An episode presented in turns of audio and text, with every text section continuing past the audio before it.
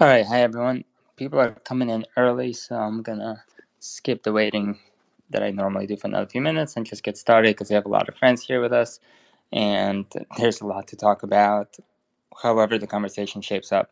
Uh, just basically the idea of this. By the way, this is David from DeXe. Forgot to introduce myself. The idea is to just review 2023 for DAOs and anything related uh, not to go through every news piece or anything like that and, and pour over every statistic, but to kind of talk about the different trends uh, that we noticed and our observations, and then maybe even make a few predictions for 2024. Uh, it's awesome to see here Phygital, Sarah, Ben, now, uh, Ike, Naomi, uh, and a bunch of other awesome friends. So uh, let's leave it open. Anyone want to speak first? What was the most memorable thing in 2023 for you guys, ideally, about the house? Hey, Danielle's here too. Awesome. Hey, hey. Sorry for the delay. How's everyone doing?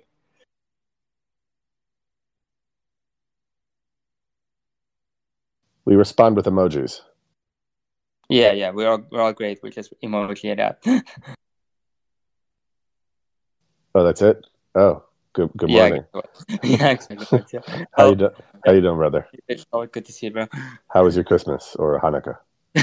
my Hanukkah was wonderful, all eight days of it. Uh, my Christmas was kind of non-eventful because in uh, in the Holy Land's a bit different right now, uh, and I wanted to go to Nazareth but didn't quite make it. So anyway, here we are in the virtual land.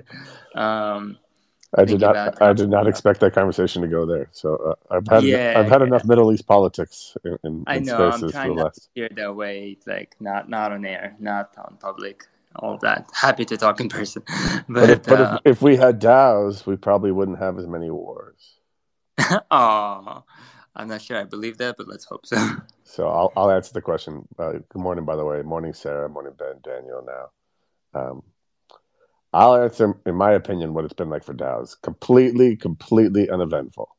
I, I can't think of one major advancement in DAOs that occurred over the last year, except uh, people complaining less about them not working, because I think they've just given up all hope, um, and seeing what an unprepared uh, top down DAO failure looks like in Ape, and how um, tokenomics from a DAO, when tried to keep separate from the related entity, can drive down the value proposition and the success of any connected NFTs if tokenomics are not done properly. Uh, really want to talk about uh, apes and nouns in that context, but I, Sarah has her hand up. So, Sarah, I just want to say good morning. Thank you for the invitation. As always, it's fun to see folks that I haven't seen in a while and to kind of marinate not just on the past year, but what the technology could be pushed towards in the new year. Um, I was listening to Space this morning. As most of you know, I'm a complete Spaces junkie. I love the voices of the people and the decentralized nature of you know, social audio in general. And, you know, Rug Radio is actually using their DAO to pose a merger to its owners. And I thought it was really interesting because, um, like Phygital alluded to, it can be kind of a, a weird word. But at the same time, there are these shining little sparks of awesome um, as we explore the kinds of ways that the use cases can be pushed and I'm really looking forward to it actually in 2024 because I do believe that AI is going to force us actually to renegotiate and think about these things um, because that proof of human piece of the puzzle has to be you know kind of explored.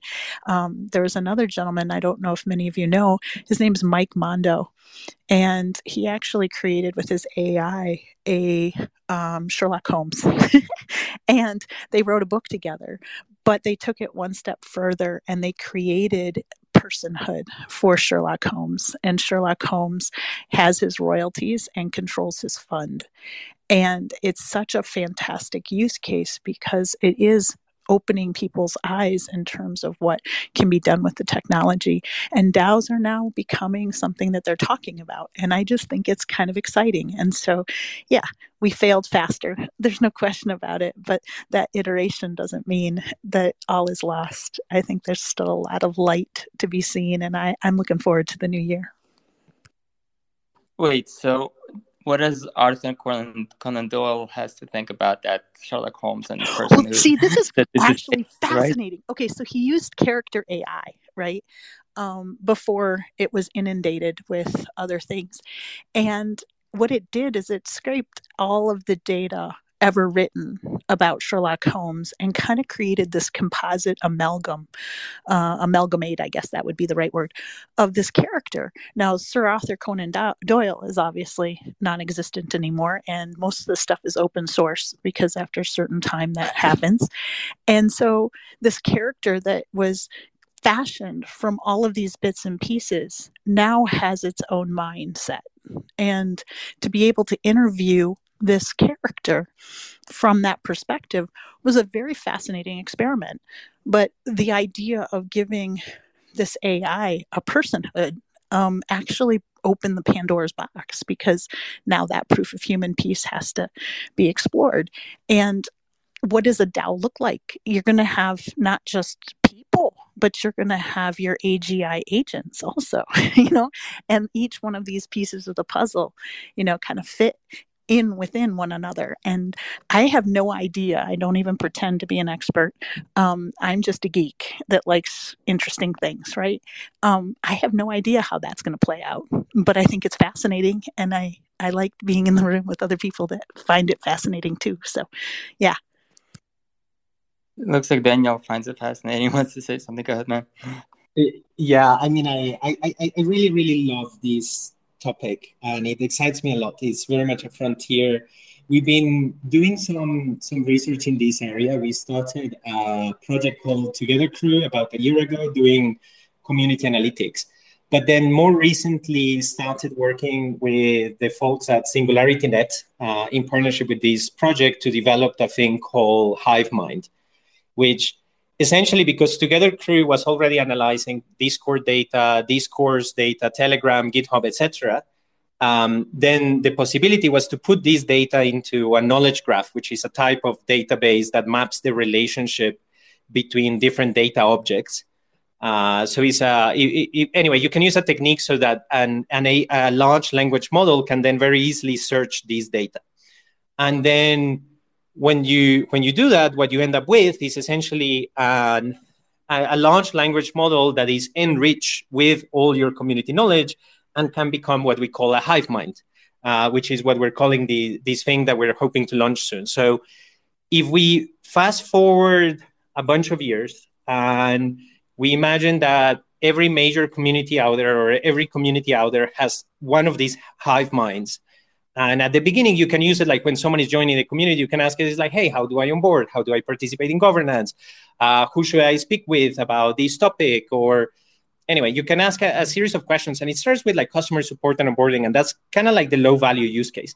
But then you fast forward and you're like, well, actually, this whole community becomes an entity on its own right with some sort of personhood and some sort of perhaps agency. If We start to give it the, the power to control or affect different governance mechanisms, etc. And so it's not an entity that is detached from the from the individual, from the participants. It's rather created by the community. The moment that the community stops creating it, the entity stops learning, stops evolving. But to some degree, it is already like this aggregated, like hive mind sort of thing. And, and you could start to imagine that different communities are selling their hive mind to each other. So for example, uh, SingularityNet has a lot of knowledge on AI, or RNDAO, the community that we have, is there is a lot of organizational geeks, a lot of thinking around DAOs and that kind of stuff. And if you were in a board meeting or trying to make decisions as a DAO for AI, you could be like, oh, you know what? Let me rent the hive mind of SingularityNet and bring all of this knowledge as someone who's kind of like an AI sitting on the board board decision. And it might not be board uh, a board making decisions. It might be whatever other DAO mechanism. Uh, but that I think that kind of clarifies and brings it down a little bit.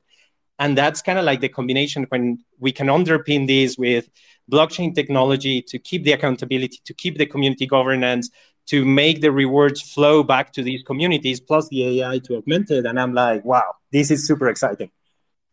Well, this is both fascinating and terrifying. It sounds a bit like we're creating an overlord for ourselves, right, from AI. Uh, but whatever. yeah, yeah, to be to be seen, but but definitely gives me a bit of a pause. But it is what it is. Um, Fitzgerald, you probably have something to say about this, right? I see a hand.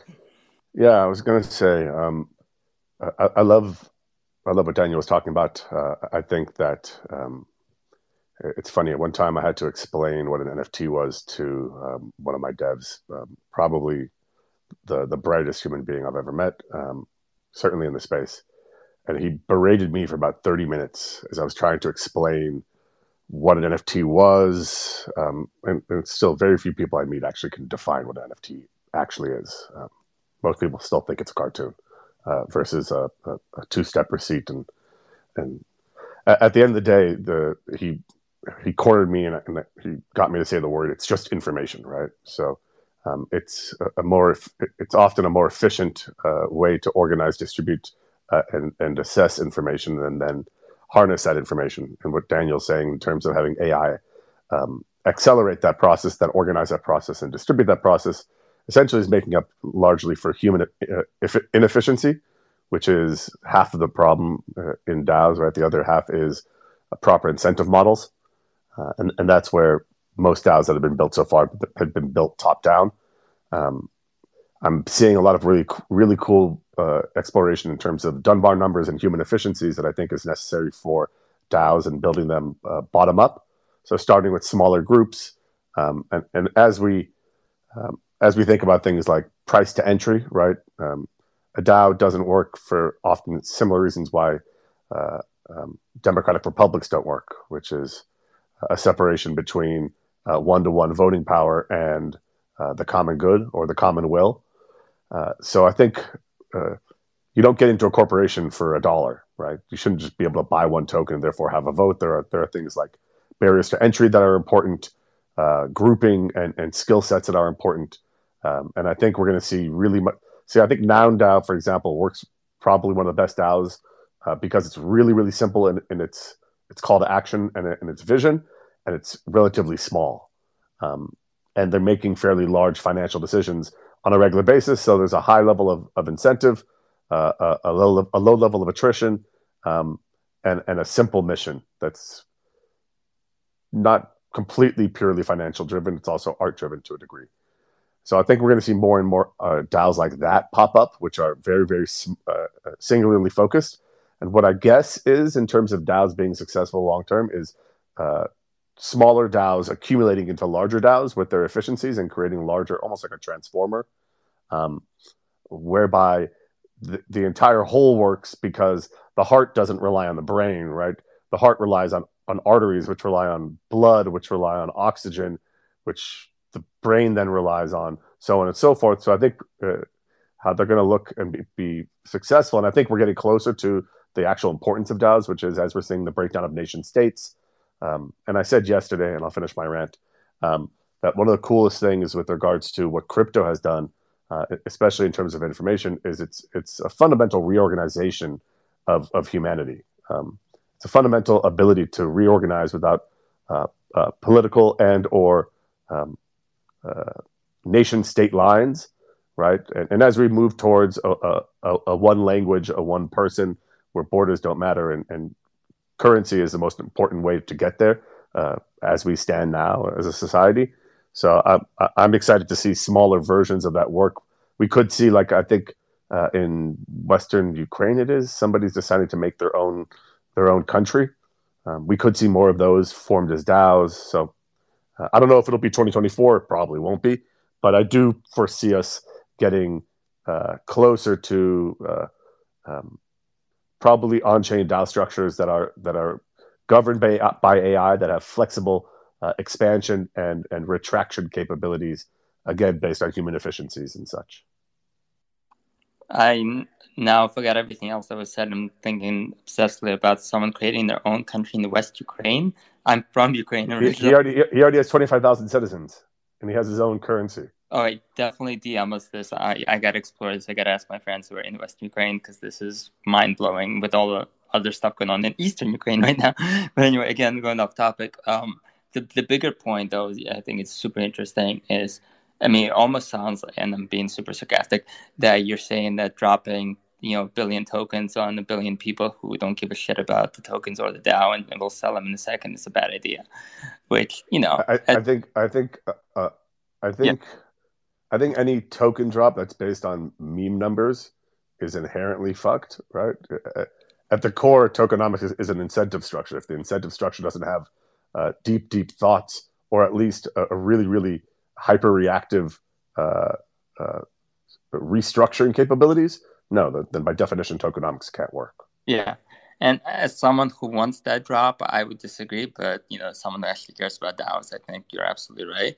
Uh, I mean, don't no, no, Jaxie, no, that's a problem. We can give you tokens, just don't make them voting tokens. yeah, that, that's also fair. But I'm also thinking like going deeper into that. So right now, in a way, when you know you, you dump a bunch of tokens, tokens and people who will dump them on the market and to some speculators, then that ma- makes those speculators kind of the economic engine of the DAO for the time being until it can figure out its actual revenue model, right? Specul- speculation is not a ba- is not a proper balance to voting power. Greed is not a good power or balance to to. Uh, it, it's a conflict of interest, right? Yeah, well, you're talking about separating voting and and, and financial, right? Uh, I'm just curious about the financial side of it. Like, is it is it still preferable? I think in 24, 24 let's say going forward, do you think it's still going to be DAOs relying on speculators to fund them? No, I, I, I, I don't. I don't think ERC20s are the proper uh, uh, vehicle for um, DAO voting. No, I, believe that uh, different EIPs probably uh, connect to or, or surrounding 6551s, uh, and uh, it doesn't have to be anonymous necessarily, but reputation, global reputational networks uh, uh, and abstracted ideas, if that's necessary, uh, are a better way to to gauge. Um, like we're trying to mimic the real world, right? A DAO is yeah. essentially a corporation, dis- decentralized is the the core goal of it, right? So uh, there's no reason not to be trying to replicate uh, reputation uh, in in a hierarchical structure to make, to be able to delegate decision making to the most qualified people.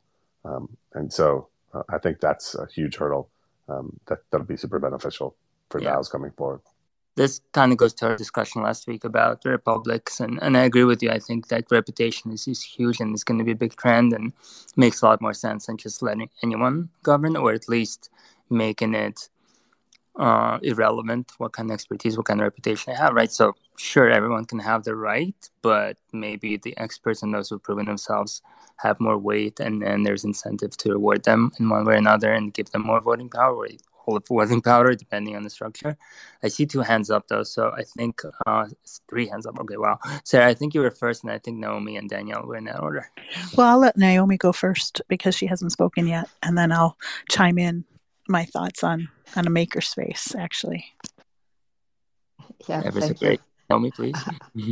also, I might lose my thought. I just wanted to pick up on the um, reputation part you mentioned. I think what's really interesting this year is that we've seen more people kind of at least try these decentralized social apps. And I admit that I spent more time probably on Farcaster than on Twitter by now. And I think if that kind of continues and more people do that, then we also have a way to actually build these reputation systems based on what people are saying online. And I mean, of course, it's all kind of on chain. I mean, Farcaster does store some stuff off chain, but it's still like a pretty solid way to build a reputation for a person. Now, can I jump in there real quick?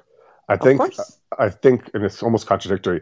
I think financial decisions are almost more important in terms of building reputation, in terms of their finality, um, and that's why I think SocialFi is really uh, a valuable source of information for reputation, uh, because your pockets don't lie, right? Can we do a quick poll? Uh, anyone who uses Farcaster or any version of it more than Twitter, uh, do a thumbs up. Yeah, no thumbs up. Okay, I I, I Man, this to, is the wrong crowd. yeah.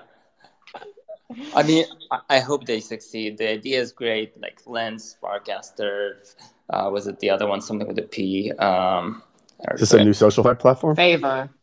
A Phaver, yeah, thank you. Phaver. I mean, it's newish. it's all from 2023, but the problem is none of them are gaining the traction of the uh, entrenched ones. So, so yeah. Anyway, uh, Daniel and Sarah, please. Well, I'll jump. Oh, go ahead, Daniel. Don't lose your thought and then I'll jump no, in with I, a, I, I, tangent, it, sort of. It, it's okay. It's okay. I think you were first. Please go for it. I'll oh, thank you, thank you so much. It's you're kind. Um, what I was thinking about um, when Phygital was talking is more like what a makerspace is. We've already planned this out, you know, and a makerspace has checks and balances. You don't get the key to the front door until you have been tested on each of the machines because these machines cost a lot of money, and there is a quid pro quo, for lack of a better term, in using these shared collaborative spaces, shared time, tools, ideas, etc. The digital realm or the digital overlay that we are creating with this ecosystem is basically a digital makerspace. And you're going to see the evolution of how people relate to one another and how they're um, deciding to share certain things, whether it's a digital tool, whether it's an idea, maybe it's a, a, group of folks that believe the same kind of thing. But ideally, you have these systems of checks and balances to suss out folks. And I've never, maybe I'm odd, I've never seen DAOs um, in terms of the tokenomics aspect of it. And maybe it's just because my background is different and setting up maker spaces all over the world. Um, we had to kind of pioneer a, a group think or a group um, dynamic in terms of who owns the building, who owns the materials, who owns all of these things when everybody is sharing the cost and paying a membership due in order to use these things. And I, I give you, for instance, you know, if you wanted to use a long arm, let's say sewing machine, right? That's thirty thousand dollars. Do you have thirty thousand dollars? Do you have the footprint in your apartment in order to have this industrial machine? No. And there are some maker spaces, for instance, that have just, let's say, cooking licenses so that they can make, you know, jams and jellies and breads to sell at local markets because they are certified, right? So you're paying for these certain aspects, right? And that's kind of how I view this new iteration of DAOs is that you're going to have entities that are human and AI. You're going to have you know different kinds of tools that we may never understand fully right now at this moment in the spot of history right um, that you would show up to let's say one of my maker spaces with the young kids that i work with um, we have a whole entire room that's just green screens and fancy cameras and things for them to make digital content. And that's a completely different you know ecosystem on let's say you know a bridgeport or you know a lathe or something in the other room over. But at the same time each kid shows up and says look this badge means that i'm you know i'm fluent on all of these toys, right? And I'm accountable to my fellow members not to to break it because if you break it then everybody loses it. So, I mean, those are kinds of things that we should be thinking about in terms of this use case because the tokenomics piece of the puzzle could be dismantled at any point shared spaces and collaborative environments using a blockchain as the digital notary is very exciting. And so I, I kind of think about folks marinating on that for a little bit. Yeah. Yeah. I, Daniel, go ahead. Yeah. please. No, to say I, I, I really like the the makerspace analogy because it brings us to think what are the, the different forms of value that we're managing within these spaces. So we can have the exchanges of financial value. We have the different tools or common resources that we can leverage. There is also, to some degree, the community. People go to maker spaces because they can ask their person next to them is like, "Hey, do you know how I use this tool a little bit better?" Or there is all that sort of like organic peer support that that is happening. And bringing it to what uh, was talking about before of like these small teams, like let's say hyper focus micro DAOs. Uh, so we're essentially teams that are autonomous themselves, that are somewhat open. Maybe different contributors come in and out, or they have some full-time contributors, some part-time contributors, etc. Like a long tail of people, but they're still relatively a very small team focused in a very small area. and how all of these different teams aggregate and become interdependent into what would feel like a digital city or uh, an ecosystem uh, or you know an organism kind of kind of thing is when I start to see that it, there is a big shift in how we conceive what an organization is and what a relationship with an organization is. And that's because historically we could either kind of submit to the organization, so we sell our labor, we'll get some money in exchange, but then the organization gets to dictate everything about us for a few hours. They say they dictate what we do, what the priorities are, it, and, and the whole excuse is we're being paid, so we'll be told what to do. And we pay people so we can tell them what to do. And so if you join the organization, you really submit to the will of the higher management. Uh, or otherwise, you're outside the organization and you don't get to interact with it.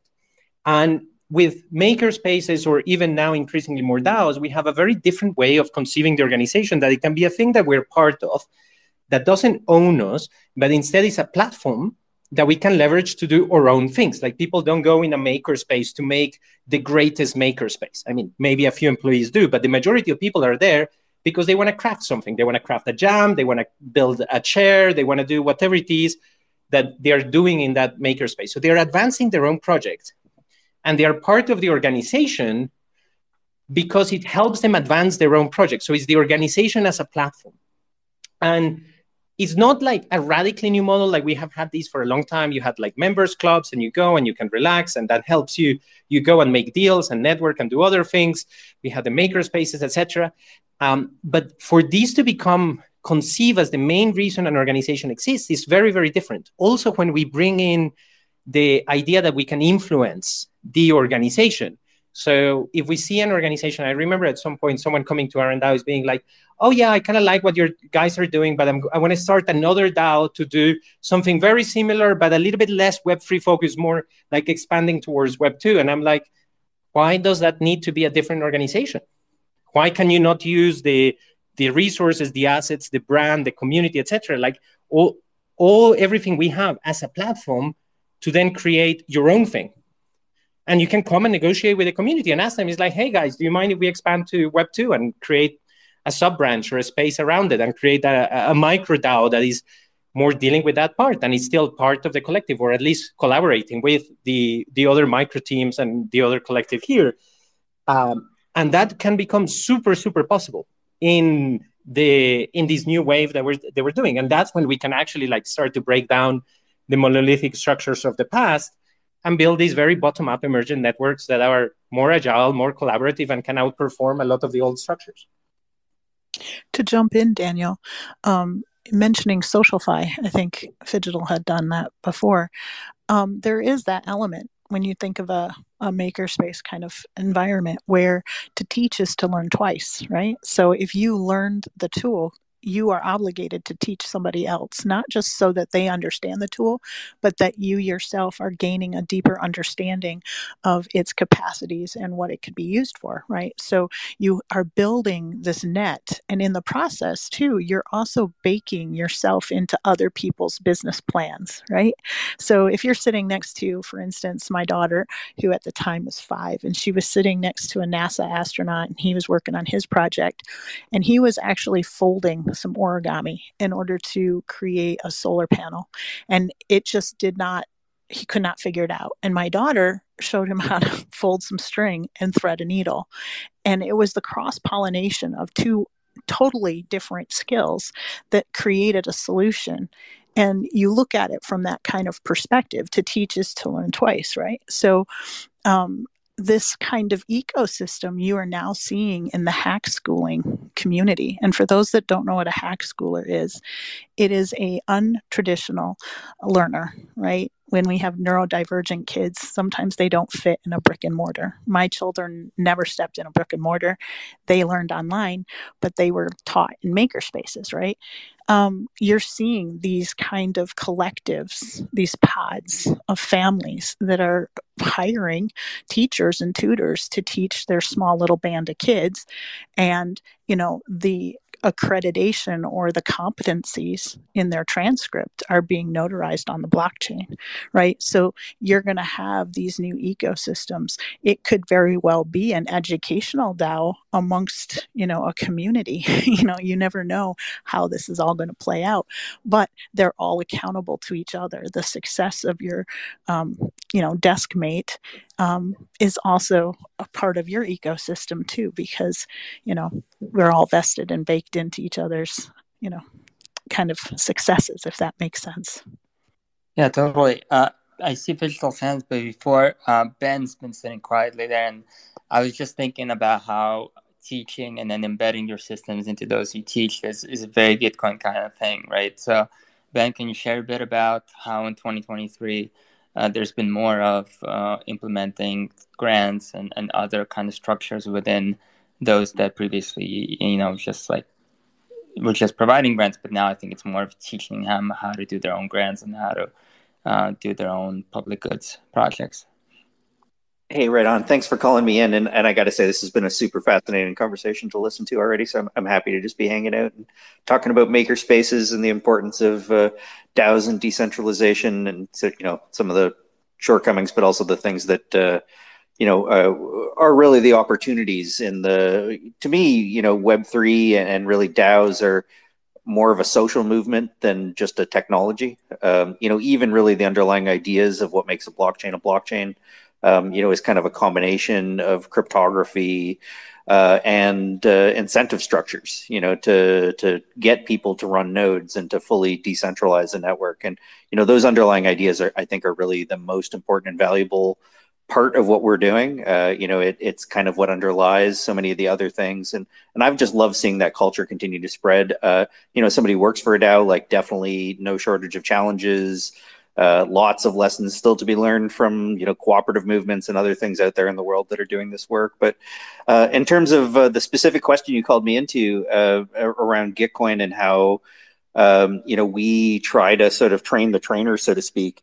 Um, you know the real interesting thing for us in the past year has been you know making the tools that we use to run grants program rounds available for anybody to run their own program um, you know, anybody can go to manager.gitcoin.co and, and spin up a grants program around, uh, just like the ones that Gitcoin runs.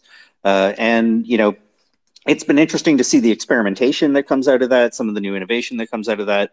Uh, you know, where I think it's going to get really juicy is when start we we see more and more people actually building on Allo protocol, like the underlying code, uh, to you know build their own tools and their own variations of of these grant tools. Um, but you know, I just love seeing people supporting each other in the midst of like bear market conditions or like you know just finding ways to help and support other community members. You know, the mo- the best guides that we see on how to use our tools uh, tend to come from community members. You know, we've seen people do it in Spanish, for example, or you know, in Japanese or in uh, in Mandarin um, you know, and like basically just take the uh, you know the content that we're creating, or even better versions of explainers and guides, and you know, and all that good stuff. Because you know, it's still Web three is confusing and complicated for you know even for all of us that hang out here every day, let alone uh, you know the folks that are just kind of dipping a toe in. Um, but yeah, that's that's to me been the the kind of uh, amazing thing to see happen is just kind of the community support. Uh, and the kind of cross pollination that happens in in the process of people supporting each other and, and sort of learning together in public. Um, yeah, so Gitcoin 2023. I, am hoping 2024 is a year where UX becomes a lot more important to all of us. Uh, and my hope is that uh, you know if the markets start getting all fired up again, that we don't lose sight of uh, the importance of decentralization. It, we've definitely seen some constriction as uh, you know uh, things have gotten tighter and as DAOs have had to lay people off and stuff and like it felt to me like there was kind of this rush back towards uh, sort of centralized decision making structures and instead of like uh, you know really doubling down on trying to figure out how to make these ideas work and and kind of not losing sight of kind of the bigger why behind what we're all doing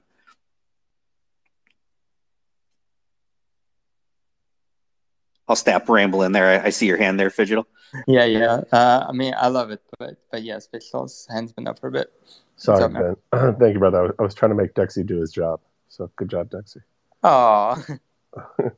um, funny. I didn't. Uh, I came here because DeXe invited me. Uh, we've had a couple spaces together, and uh, anybody building DAO stuff I love. But um, uh, I haven't really said this publicly, so it's also not a show.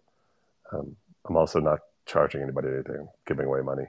But um, uh, with regards to with regards to SocialFi, um, I, I, do believe, and I think a bull actually might inadvertently help this this thesis. But again, with with financial decision making being at least the most uh, black and white um, metrics for reputation, or at least one part of the reputation pie.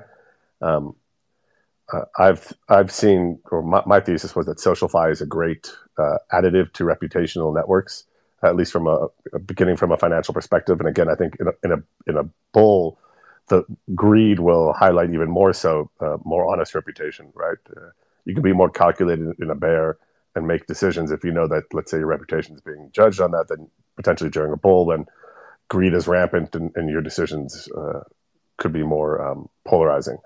So I actually am launching in a couple weeks, actually a week or two, maybe three, uh, a, a SocialFi L2 um, that basically sucks up, creates gamification on top of existing SocialFi quote unquote L1s and absorbs all the SocialFi information in the hopes to provide a repository to people building DAOs uh, and potentially even a reputational chain based on uh, immutable um, financial SocialFi data.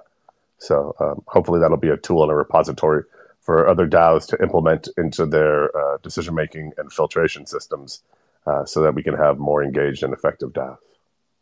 Dude, how many things are you releasing in the next few months? Three main. If anybody's listened to me, Sarah specifically will will once they come out, she'll be like, "Oh, okay, that makes sense. Okay, that makes sense." Uh, three main projects with um, some other kind of uh, community engagement and, and organization uh, tools slash projects in between. Going to be using some some of the f- lesser used EIPs and trying to string together some uh, some core technology based uh, experiments essentially and see how they work. Uh, we're gonna I'm gonna try to uh, mess around six five five ones as a we created a new uh, 6551 standard that that locks the assets into the 6551 when a, when a, an offer is made, uh, as well as the ability for um, assets within a 6551 to be read. Um, so, as a DAO member, right, currently right now we have the barrier to entry too low into DAOs. So you have people who are interested in DAOs more likely interested in tokens in you know 30, 40 DAOs, not engaged that much in them, um, but uh, there's no communication between DAOs as to voting history or, or accuracy or any of the other, um, you know, um, hedges on voting, whether they be quadratic or otherwise.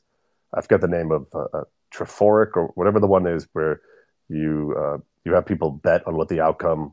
What's that called? We have people bet on the outcome of a decision and then they get judged on. I know their, what you're talking about, but I can't remember the name either. Yeah, it's it's it's an awkward organization of, of, of uh, English letters, but um, uh, I, I, think tools that we all create that are not insular. I think that's one of the also big, biggest problems. It's it's shown its light at NFT projects, uh, lack of cross community uh, pollination. I think it's incredibly important for DAOs where uh, reputation or, or other incentivization information is, is imperative the success of a DAO but you don't see enough cross DAO pollination. So tools that are, are larger aggregators of of uh, data that'll make DAOs more effective, uh, I think is super important. There are tools, don't don't get me wrong, but they're more like centralized tools instead of just like ecosystem aggregators that can be, you know, kind of plugged into like a GitHub.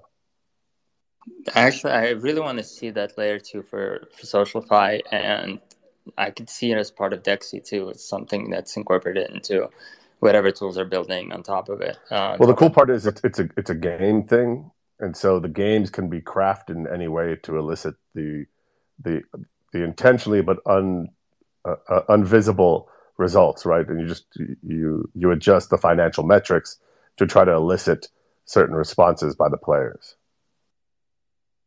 So basically, you would have different DAOs and other projects just take the API or whatever the code and put in their own metrics and then use that to determine usefulness. Correct. The L2 can actually be used on DAOs to to reward or or punish uh, actions within within that ecosystem as well. So there's lots of ways to. It's just a human organization tool um, draped in the UI UX of, of of a gaming ecosystem that you're used to. That's interesting. Yeah, we're trying to do that with the delegates, with creating their own like sub DAOs and super DAOs that can be across various DAOs and, and have the reputation follow them. But this, I think, is is a more universal, more tech based way of just applying it to anyone, not just delegates. That's interesting. Sarah has her hand up. Yeah, I'll I'll, yeah. I'll, I'll let you know. I'll let you know once I'm launching. Uh, it, it will look pretty stupid, but I think if you if you play around enough, you'll. You know what? If curves curve teaches us anything, right? The stupider it looks, the better it works. That's how I've gotten right. away in life. Go ahead, Sarah. also, like I'm jumping in because I'm not a degen, so I I don't play and dabble. I dabble in pirate money, but the coins and such I don't have big enough pockets for. So, but I I have been marinating on this thought of the social fi in general and how it's going to play out outside of, you know, the legalized gambling. By the way, Sarah, the, good, the good thing is Go the good thing is it'd be free to play for the first two months. So for the first two months, you have to get you gotta get the addicted addicted to the dopamine, or as they say, the fairy fart. Every time I gotta you, play, I gotta play the game, right? Yeah, the fairy fart. what I was thinking though is that you know I've noticed this, and I'm excited about the premise and the underlying current of the interoperability of coins or of assets within a game, mm-hmm. right? You know, if anybody's listened, I I frequent a space with Alex Demsker, and she talks about the difference between a currency and an asset, which I think is really important for this space, especially if you're going to dabble in DAOs. You have to understand the difference between what is a currency and what is a hard asset, because they are not the same thing. A currency is a vehicle, an asset is something that you actually, you know, can capitalize on, right? You know that that generational wealth and the Lambos and such, those liabilities, right? Um, but in terms of building an ecosystem that is not your magnetic north is not is pointed upwards towards a mission not a magnetic personality right? Because personalities can come and go.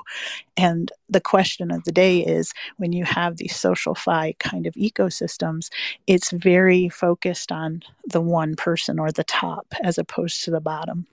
And what's fascinating about the digital overlay in general is that you're seeing folks that do have a social reputation, right? If any of you have, you know, kids, I do because I'm an old lady and they're all 20 something year olds. There are certain people they will not play with in certain games just because they're evil. And then there are other days that they'll play them just to, you know, humble them.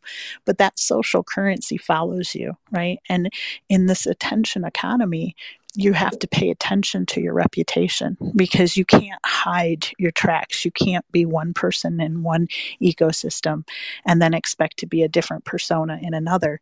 And even with AGI and our own ability to train large language models to be the persona or the shield in other systems and ecosystems, there's still this kind of traceability.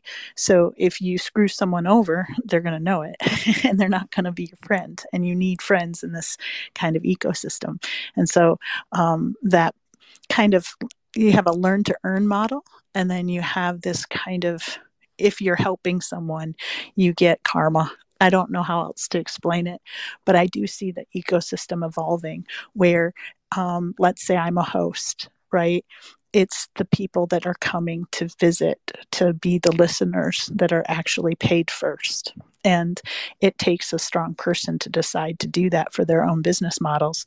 But once they do that and they set the precedent, then it's there. You know, in terms of you know developing open source tools, for instance, um, that embed your contribution into the smart contract to make sure that you're getting your kickback for participating, right?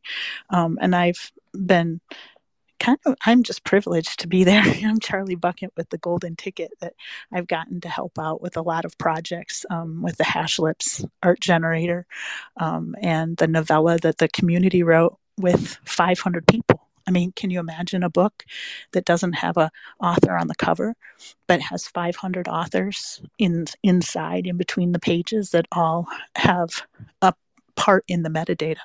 All the songs that were sung by you know nft artists and the art that was you know promoted and all of the entities and the various personas are all notarized right? Those are the kinds of use cases that i hope we foster and cultivate in the next new year. It's not about a bull market. It's not about you know making your bags huge it's about laying the foundation so that you can feed generations not just yourself right? So i've been marinating on that a lot and i, I feel bad because i do watch from the cheap seats and i am a ferocious reader and content sucker upper, for lack of a better term. So when new contracts come out, of course I'm going to look at them. But um, in terms of being a DGen, um, do as I say, not as I do, because I've never sold an NFT. So if you're watching my wallet, you'll understand that those are the projects that I believe in, and I'm investing in people, not necessarily the token. So, um, and if you need any help, just holler. Yeah, uh, I would caveat personally, from my very personal opinion, that it is good to have some sort of ability to have multiple personalities just for the sake of you know you are you do want to be different person to different people in different places and if you're forced to be the same person to everyone by an immutable uh, everyone can see it the public way it's it's a bit draconian i think well i'm an old lady so i i can't remember my lies. It's just easier to be one person. I, I, i'm an old man because neither can i but but just to have the ability right? I think it's good to have systems that reward and and in some cases enforce um, whatever identity you have to be honest and transparent in terms of you know you can have one pseudonymous identity let's say you know Phygital has Phygital actually that's that's a good problem to have. If we get to that point like we've come a long way right. Um, by the way i see that we have a hand raised from doc so i'm gonna uh, let him speak.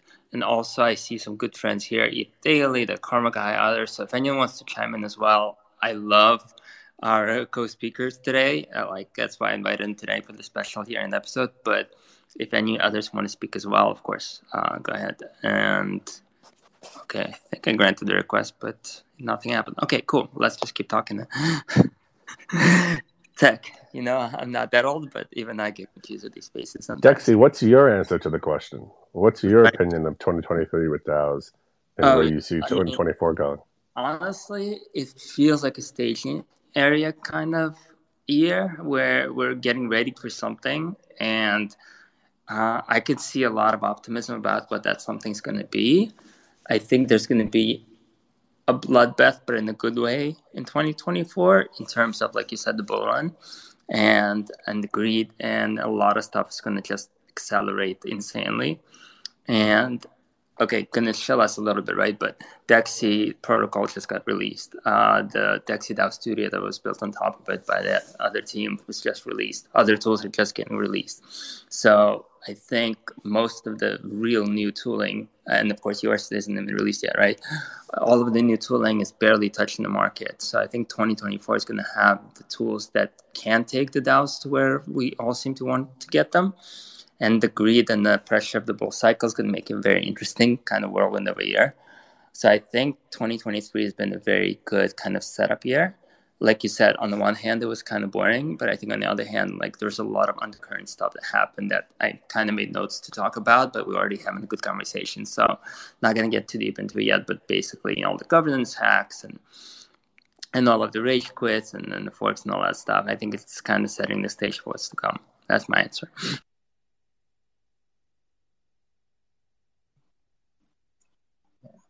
I I would have loved us to be more ready for 2024 as an industry. Like I'm I'm not seeing it. Like I fully agree that it's been very much a year of setting the stage. I'm like, we probably still needed kind of like maybe another full year so that DAOs could really function as organizations. And like in the last maybe like two months ago, I was hearing so many DAO OGs, like true believers, really passionate about this, going like, you know what, DAOs is DAOs are dead, and not that organizations are not going to evolve into something that is DAO-like, more like the early concepts of DAO and the name DAO itself was something that they were like, yeah, we're giving up. Now the the bull market is now is already starting to come, or at least like things have changed a lot over the last month, and and maybe the meme still subsists, but I don't think we have yet the tools to make them really functional. And it's awesome to see some of the new releases, a lot of new things being built. Uh, and I think we're getting a lot closer than we ever been before. That's for sure. And yet, for the mainstream to be able to say, oh, yeah, let's do a DAO as opposed to doing a traditional organization, I don't think it's 2024 because we're still missing too many additional tools, like all the extensions that fulfill every single process, starting with accounting, um, business intelligence, resource planning, like a lot of like things that are very, very ingrained in Web2 mentality. And in Web3, we could probably reinvent and do a lot better. Uh, but we're lacking all of those things. It's still, if you want to sign contracts or sign an agreement as a DAO, there is not a good way to do that. You can kind of like make a proposal, but when you want two people to make an agreement, we're still lacking that. If you want to do effective town, town uh, effective time management as a swarm, I mean, we, we have a tool that's building towards it, but it's not there yet. And every team I speak with is like, oh yeah, scheduling is a fucking pain. Uh, so we have like still so so many gaps that I'm hoping we can still to cover. But I yeah, maybe 2025. I mean, check out DeXe, but but anyway, uh, I I kind of agree with you. I think that my thesis is that 2024 is going to be this crazy kind of speculator run into DAOs, and then 2025 maybe or 2026 will be like whenever the bear market actually hits, it's going to be a lot of building once everybody's already been there and all of the tools have been built because there's been all this financial and other hype demand for it. And I think that's going to set the stage for for building. I mean, I think we're set the stage already, but that's going to like really accelerate it. And then, anyway, I'll shut up now because both Naomi and Phygital got their hands up. Go ahead, guys. You can go first, Naomi. All right, cool. Um, thank you. So yeah, uh, one thing I just when you when Danielle said that we are not ready for 2024 in terms of DAOs, I just thought that it's kind of ironic that now we are back to discussing censorship on the layer once again, like with Ethereum. Um, so I guess yeah, we are in a sense we are not very ready for any of this to go huge. Um, because also I guess it depends on how you de- define decentralized anyway, but most DAOs still do all of their stuff on Discord or Telegram or whatever, and it's pretty easy to take those things down. Um, so I think there's still a lot of work to be done. Um, and one thing I'm kind of a little missing from the conversation in general around DAOs is like, how much can you actually expect a person to pay attention to, and how do you scale cultures? Because that's something I've seen so many times, and you have an initial set of people and I mean, of course, you have like your core users and whatnot, and they're really firm believers of your culture. But then you have this type of bull situation where suddenly everybody comes into your space. And at that point, often like the culture is lost.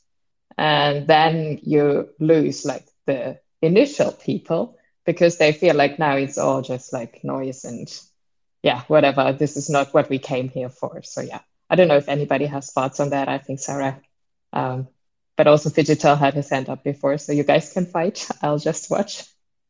Yeah, fight it out. Go Phygital before you lose your thought. I'm gonna uh, piggyback with Naomi. It's almost gone. Um, well, you're piggybacking, so uh, I'll wait. what I was going to say is just to play devil's advocate. Um, we have AI right now that is creating or that is creating a digital playpen around folks. So if you don't behave, you don't know that you're not interacting with people. You're interacting with yes men that are created on your behalf, right? The Netflix that you're going to watch, um, Naomi has a different um, Netflix than I do, and they may never have the same movies ever there's nothing that connects them, right?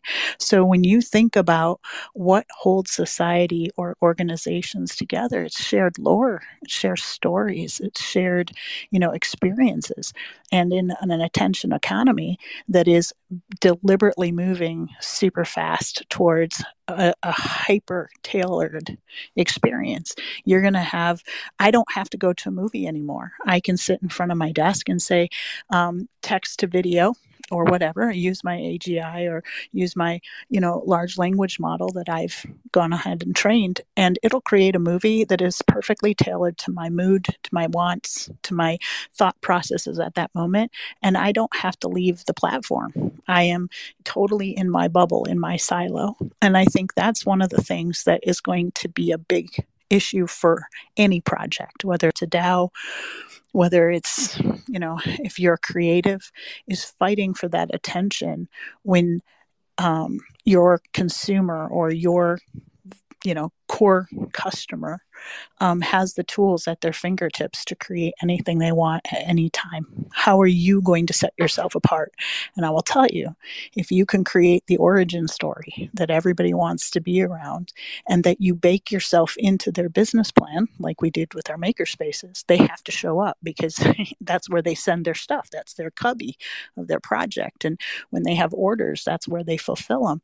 You know, there's a physical place or a digital place. That DAO has to serve that kind of um, role where you have to check in daily. Otherwise, you're not going to have that cohesiveness that holds a society or a tribe or whatever together, if that makes sense. And Naomi brought up an excellent point because it's that that's the pivotal question of the next year is how to have that unity around a common shared Polaris or North Star.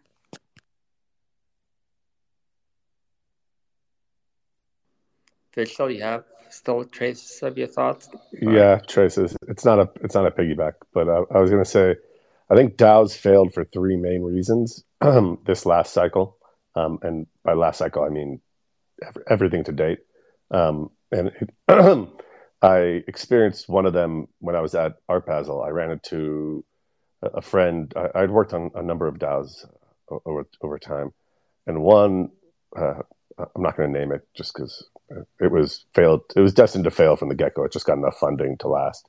Um, and I, I, was talking about it, and we were basically was highlighting why it was kind of destined to fail to begin with. Um, and, and, I think they've kind of fallen into three categories. One is, uh, and this is the most uh, uh, kind of salacious, which is they were created to try to avoid legality, right?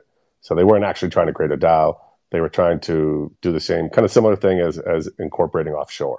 So it wasn't actually trying to be a DAO. It was just trying to say, hey, we don't have a central core. We're not subject to U.S. jurisdiction, and that makes us legal. Um, that's not a DAO.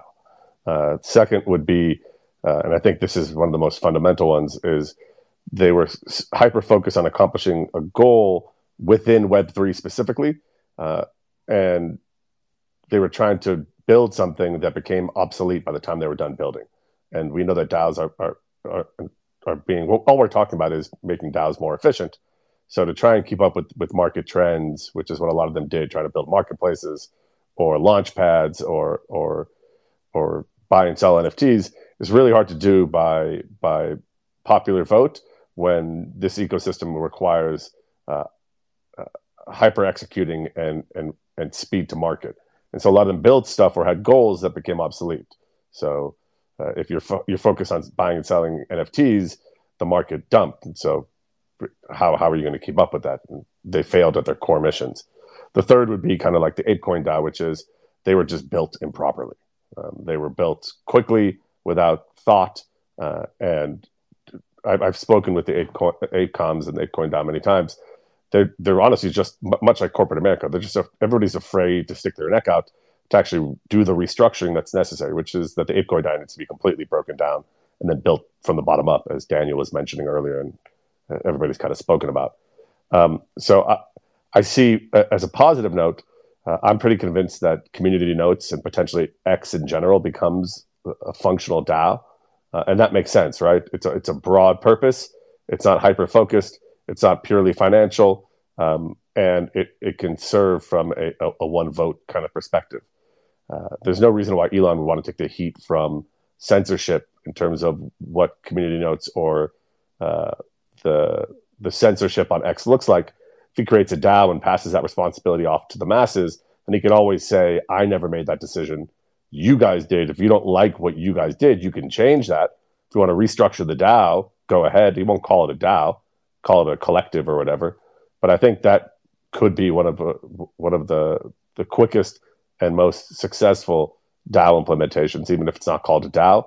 And I think it highlights a, a, a non purely financial goal uh, that does not require hyper organized uh, um, governance and that can have a lasting impact. So, uh, again, like like smaller DAOs, I see DAOs accomplishing potentially not even Web three goals, um, which probably is the best application, um, and being able to monitor regular markets or, or, regular goals as a business normally would, rather than just being uh, announced Dow Dow or, or or anything that's focused simply on money or or short term builds.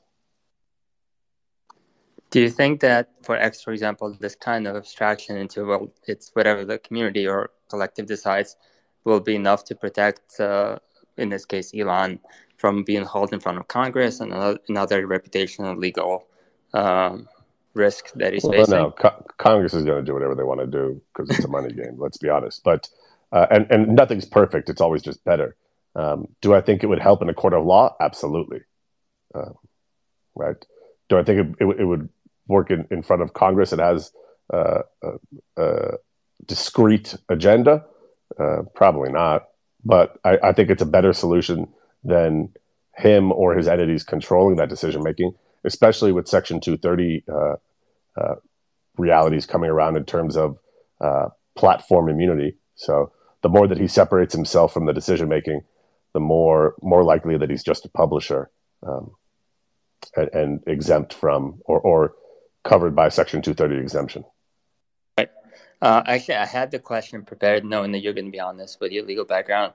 Uh, I'm personally, I'm one of these, I guess, anti-law maxis saying, "Hey, co- code is law."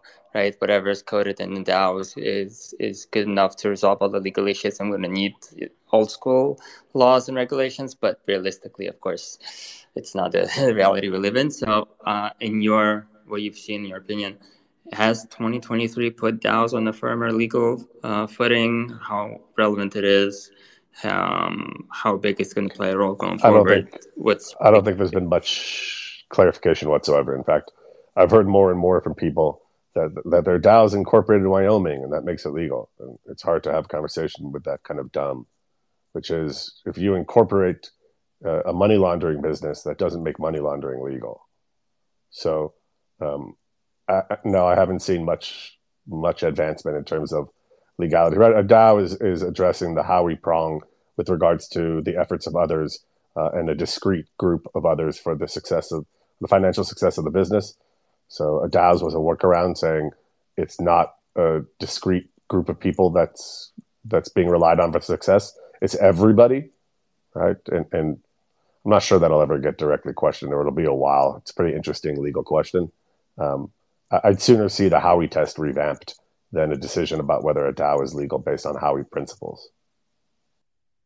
So essentially, there's still nothing, and probably not going to be no, anytime soon, not no. protecting people from taking legal risk no, by being down. No, the the, gov- the government will just choose the, the American citizen that it's that it, that it thinks is in charge, charge them anyhow, and then let let the let the defendant try to make that argument. I, I don't think it'll hold water. I think there's citizens that could be legally liable, right? A U.S. citizen and someone who has the money to uh, to be made legally liable. If the government wants to make, if the gov- if the SEC wants to make a, uh, or the government wants yeah. to make a, a, a victim out of you, they will.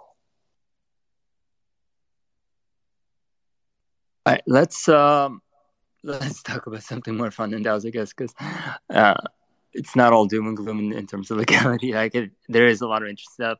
What about? So I was looking at some of the trends for 2024, and on this website, I found a few of them. And one, the first one was uh, separation of power. So the example that this specific site used was Optimism with its bicameral token house and citizen house. Um, do you guys see this already happening and see more of this happening in terms of not just like Vishal was saying, dividing the money from the, the governance voting, but within the voting itself to have, uh, you know, again, this bicameral, tricameral, different divisions of power, uh, maybe even like having an executive, legislative, you know, judicial or whatever form. I see Daniel's hand up, so good yeah, I, I, I, predict this pattern to keep coming back up. Uh, I personally don't think optimism implementation was quite the the right shape for for what we need. Uh, in terms of judicial, like having an outsourced judicial seems to me like absolutely key for DAOs. The the barrier there is most people just don't seem to understand the value of it in to a very good degree. We have things like Gravity, Gravitons or Gravity DAO, whatever it's called, that are doing conflict resolution as a service and they're getting a little bit of traction, but they never gone huge. And we are, as an ecosystem, probably way worse by not using more of those systems. And then the other distinction is the distinction in between what is like meta governance and operational governance, which is uh, another way of saying the same thing in between the legislative and the executive. And trying to use the same decision making mechanism to do both things is a gigantic mistake because they're just not the same type of decisions at all. Uh, they, they're not the same impact. They don't require the same way to build consensus, to discuss it, to have the same level of, let's say, thresholds or necessary friction for approval. So the sooner we can start separating these things and creating different decision making mechanisms for different type of decisions ideally with different even centers of power who are more focused around these things the way better off we're going to be. And the the other piece that for me there is missing is also the concept of multi-stakeholder representation that having token holders is kind of like the same thing as just having shareholders vote in a corporation. It doesn't lead to great outcomes by design because the shareholders are trying to maximize their asset value and that puts them in an adversarial relationship with the other stakeholders unless the other stakeholders really have a voice and a vote and in more traditional governance we see the rise of employee ownership employee representation in boards employee advisory councils etc which are more let's say proactive ways to get employee representation. And if when you don't do these things and the relationship they generate, you end up with unions, which is a reactive way to get to the same goal. But by then, relationships are broken, there is distrust, and the whole thing is grounded to a halt.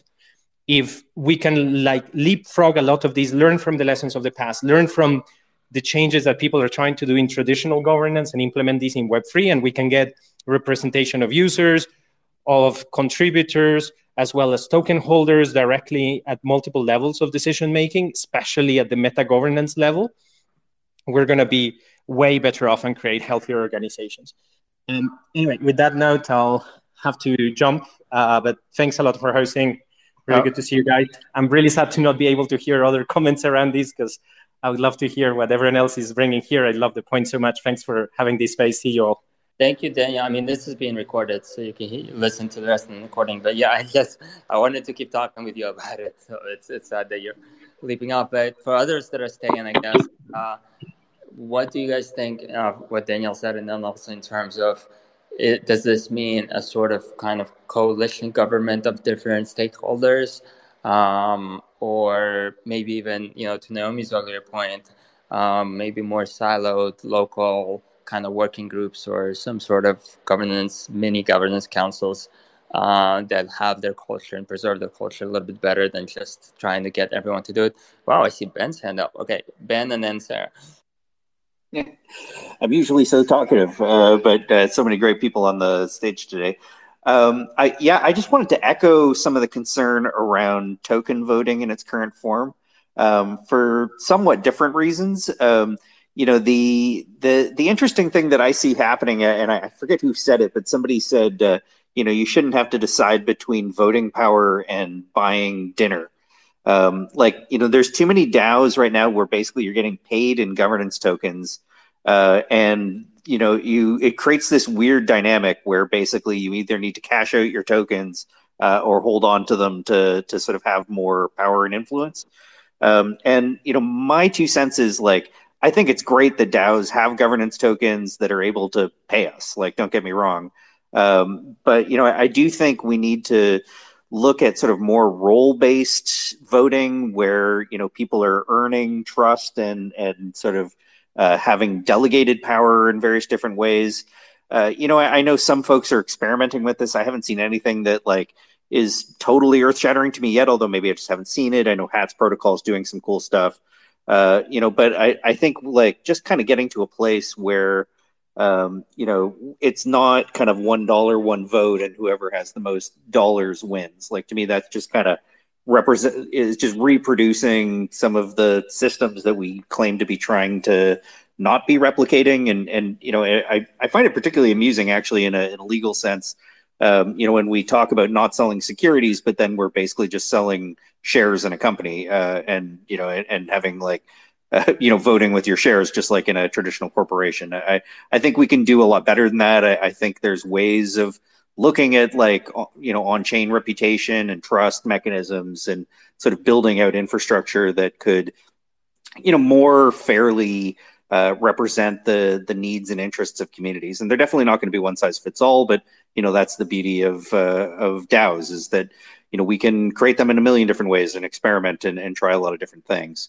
Um, you know, we've had some little experiments inside Gitcoin with like, uh, you know, having delegated votes and a stewards council, and um, you know, honestly, still lots of room for improvement, but you know, definitely steps in the right direction. Uh, there's been some talk of doing things like more use of quadratic voting in our own voting, which uh, you know actually kind of seems crazy to me that we haven't been doing that, given Gitcoin is like you know one of the folks really pushing the use of quadratic funding and quadratic voting. Um, you know, so would love to see more experimentation like that in the DAO that I work at. Um, and I'm hopeful that you know the year ahead we'll see more interesting experiments uh, floating around out there in the world. Uh, I'll give one shout out to anybody who hasn't heard of a, a company called Ethelo, um, which makes uh, decision making tools. Has been around in the digital democracy space for like 10 plus years, and is just getting more and more involved now in the Web three space. Uh, full disclosure, I used to work there. Uh, but big fan of you know some of the ideas behind uh, what Ethelo is trying to do, uh, which is basically like giving people the ability to uh, do criteria based decision making and um, you know have weight based on different criteria, uh, as well as looking at sort of votes in favor and votes opposed to ideas.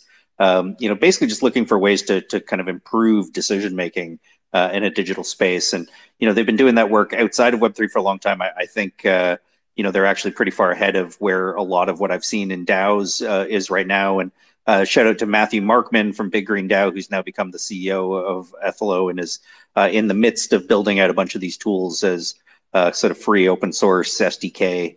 Uh, you know, for people to plug and play, uh, you know, in, in various different systems. So I, I'm, I'm definitely looking forward to playing with some of those tools in the year ahead, and and you know, I'm curious to hear what others think in terms of kind of ways that decisions could be made better. So just follow them on Twitter. Uh, they have very cool cover cover image.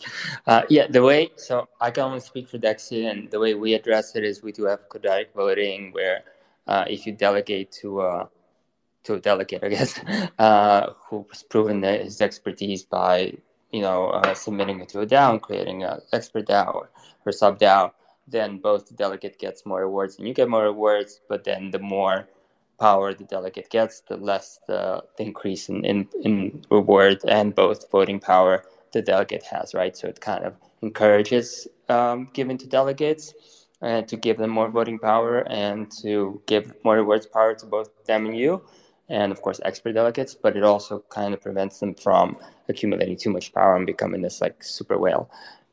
I'm not saying it's the only and the perfect solution, but that's just one approach that we're taking. I'm very curious about all the others. Uh, Sarah, go ahead. Yeah, you know, those kinds of conversations always get my head moving. My my grandfather was a constitutional lawyer, and it's always interesting when you think about rights and you think about legislation. And my previous life, I was a financial advisor for Morgan Stanley. So, you know, when you talk about tokens and things like this, and you think about the weight that is given to one voting block or whatever, you have all of these different pieces of our own understanding kind of join the pot into this big melting pot of stew and, and things to think about.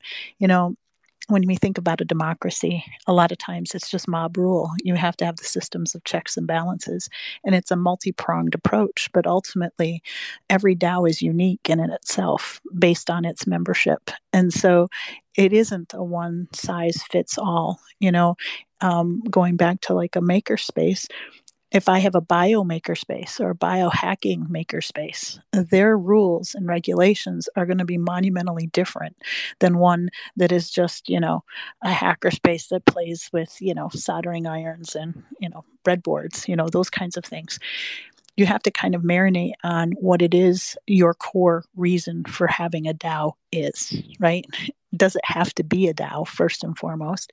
And what service or what piece of the problem uh, are you solving by instituting this you know way of governance and this way of relationships? And that's the ultimate question. And i think it, the more that folks talk about it and talk about how new relationships are being formed um, you know the digital overlay in general um, you are extending beyond your community your your own you know house and local community in the real world. And it is very fascinating because you have so many different cultures. I mean, how many different time zones are being represented here? How many different cultures? How many bif- different backgrounds? How many different legal systems? How many different, you know, fill in the blank?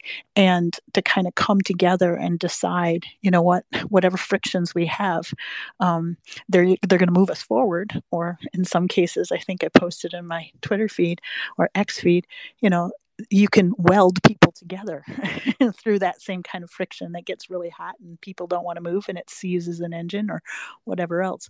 Those are the kinds of things that we think about and i think DeXe you um, you offer so many different solutions you know for people that feel that this is a good fit for them. And it's one of those things that when you're deciding whether whatever entity you're going to build you always have to start with why and then why it is that you're going to use the tools that you do and then what mechanisms are you going to put into place to offer those different kinds of weighting or the multi-pronged approach to your voting rights and things like that because those organizations they have to pass a number of smell tests you know? It's not just you've set up a business you have you have finances that are going across borders and things like that that you have to marinate on and be very sober in thinking this through. You know there's a reason why um, one of my friends in the audience texted me. He's like there's a reason democratic republics fail sometimes you know?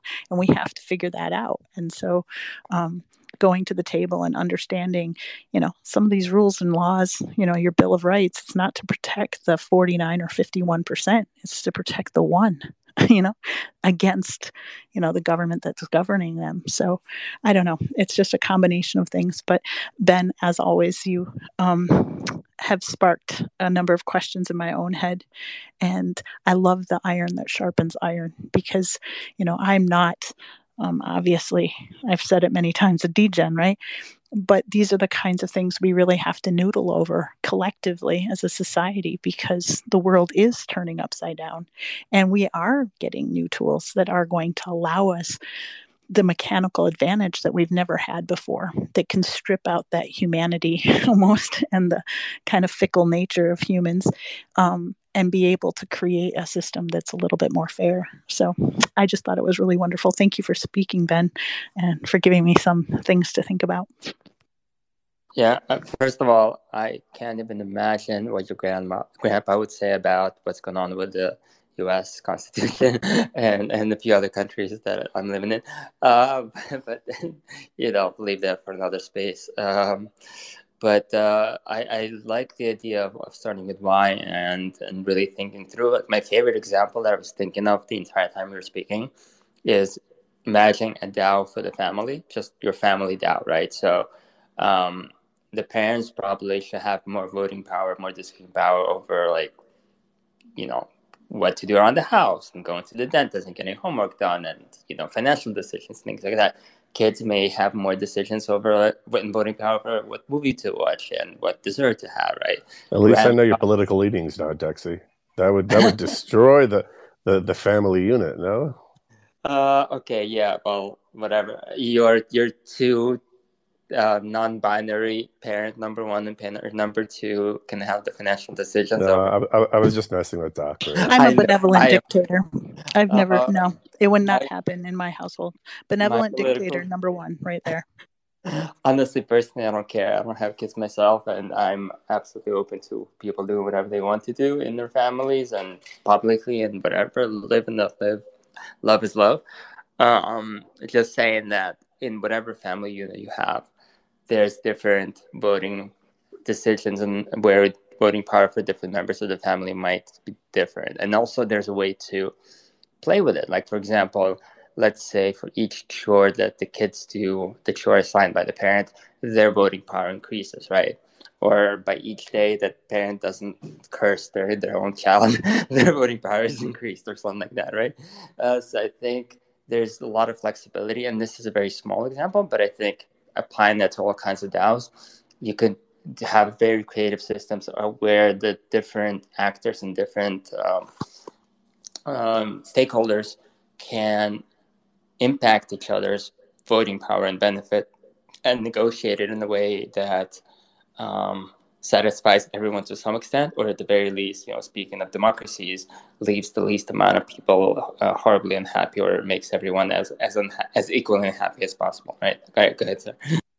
Well, to to piggyback that, okay, what happens if, so, let's say, I croak, right? I die, and I did not leave my children the the uh, passwords to my Facebook page or my Insta page. Guess what? It gets permanently locked, and my family cannot access it. But Meta owns all of my family pictures, my posts, my entity, etc. Right?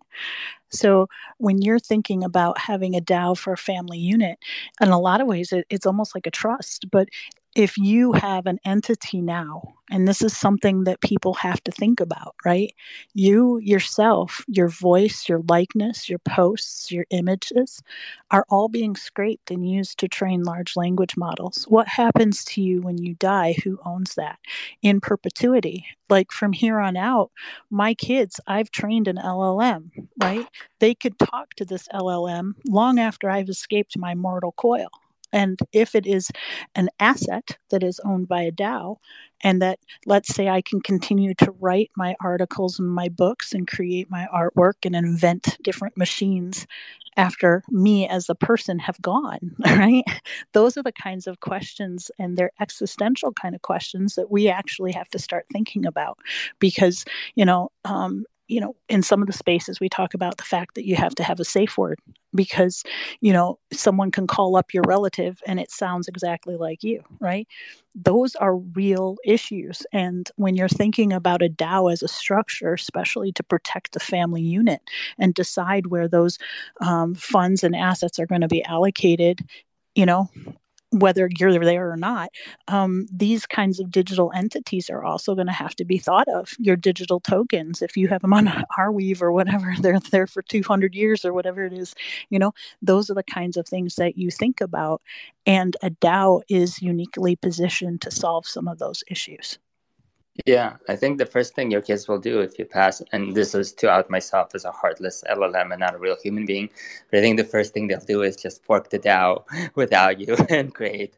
Well, I told my daughter, you know, I said if if I get to the point where I'm incapacitated, push me down the stairs. And of course, my sons are like, "Mom, we would never do that." My daughter's like, "I got you, mom." You know, it's just you know kind of the sick and twisted you know behavior of maker spawn. But the fact is, is that you do have to think about these things and um, if they want to go to Disneyland with the insurance money, so be it. You know, it's up to them. I'm, I'm no, I don't need it. You know. Sarah Family that was sponsored by the Disney World Corporation. Naomi, go ahead. I know you had your hand up. I'm sorry.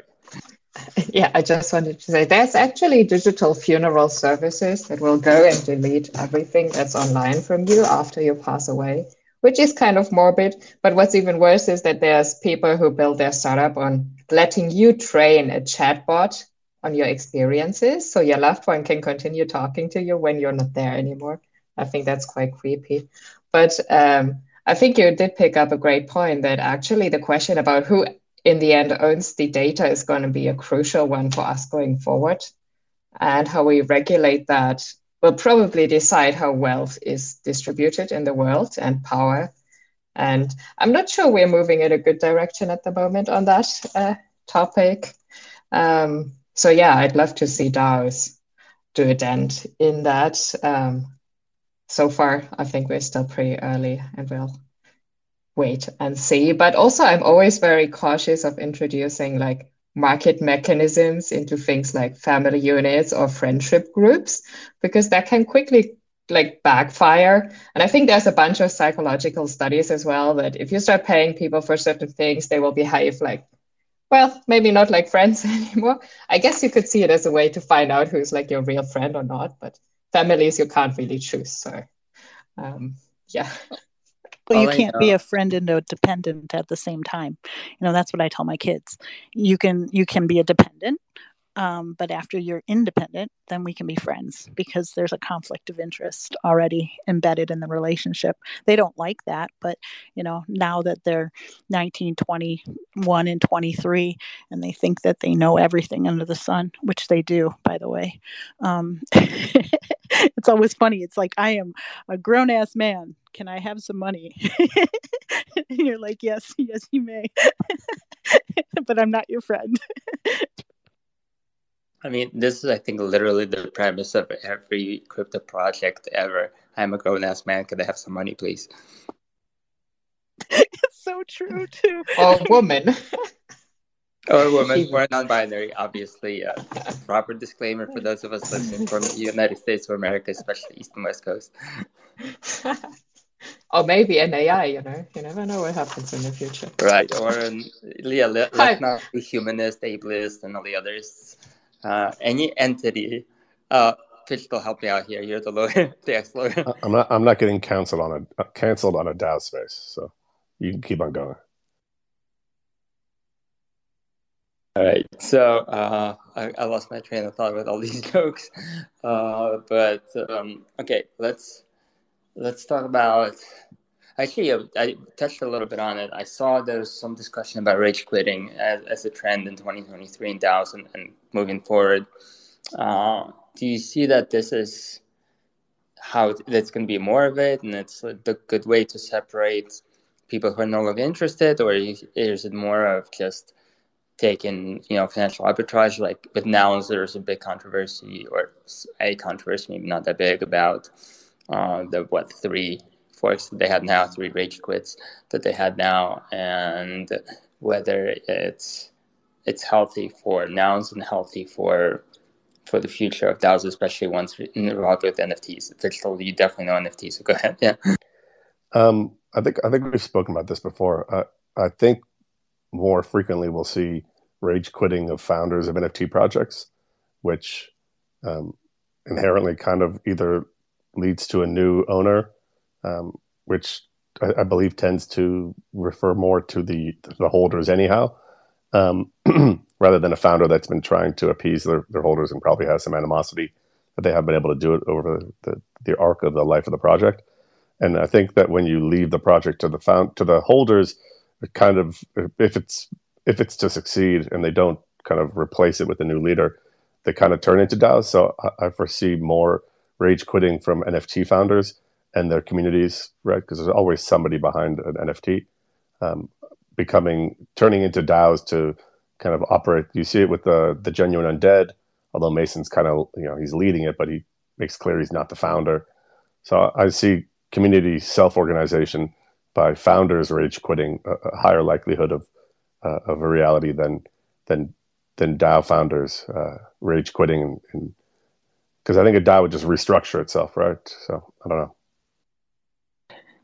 Do you see this happening more as a kind of voluntary noble thing of I've created this now it's yours, or do you see? Well, there's, only, there's only three ways to well, there's like three main ways to leave an NFT project, right? One is to sell it, which I think is becoming less and less uh, realistic. Uh, uh, if you remember the last uh, the last round of, of, NFTs, they would literally consider the the market cap how much how much the NFTs are worth, and that's not a good indicator of the market cap of the business. Uh, they've yeah, already distributed. They've distributed those assets. It did, not make any sense, right? So there's selling, which I don't think we'll see a lot of. Uh, um, uh, then there's uh, leaving and and off, you know, offsetting the liabilities. So I'll give you the company, but you uh, you indemnify me and absolve me of any liability. I think we'll see a lot more of that as as legalities start to play out more and more uh, into the NFT world. And then there's just disappear, right? I think you were referring to the just kind of disappear. Um, yeah, absolutely. Yeah. I'm wondering though if it's more uh, preemptive positive thing as a trend, or or partly, or even more so, founders seeing some problem and just kind of rugging by by quitting their own project, kind of thing.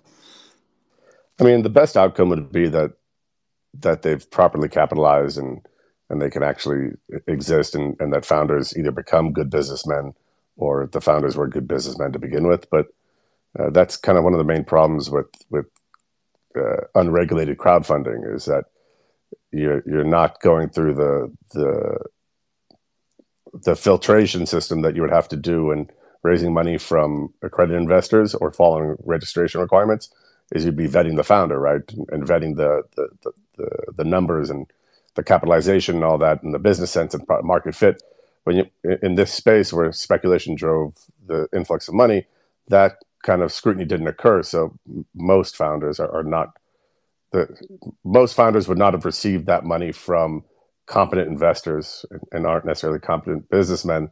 And so, uh, is it good for them to continue keep on trying, or better to pull out pull like a uh, uh, an oni force, recognize that you're not qual- qualified to be running the business, even if it's kind of uh, shrouded in we're tired or we're we're exhausted or you know, whatever the case may be. Um, I think that's a, a, net positive for the industry. Yeah, I get you're saying. Uh, Doc, I, I, know you've been trying to speak for a while. Uh, if you want to, go ahead.